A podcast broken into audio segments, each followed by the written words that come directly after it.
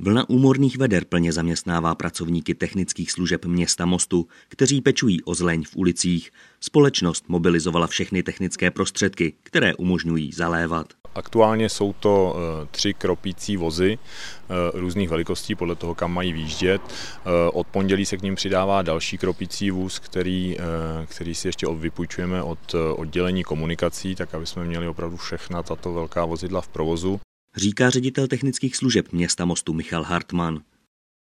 K tomu technické služby pořídili několik jednokubíkových kontejnerů, které mohou být umístěny na ložnou plochu dalších vozidel a mohou tak pomoci s kapacitou zálivky.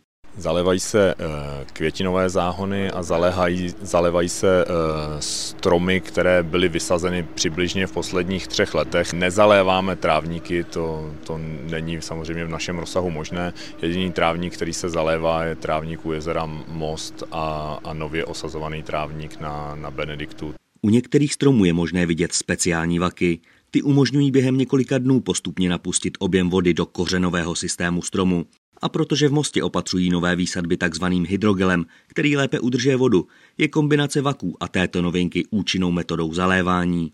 Vak u stromu ale není žádoucí po delší časové období. Pokud by byl umístěn dlouhodobě, tak přispívá k šíření chorob v tom kořenovém systému eh, toho stromu. Stromy se v Mostě zalévají v průběhu celého dne, květinové záhony v časných ranních hodinách.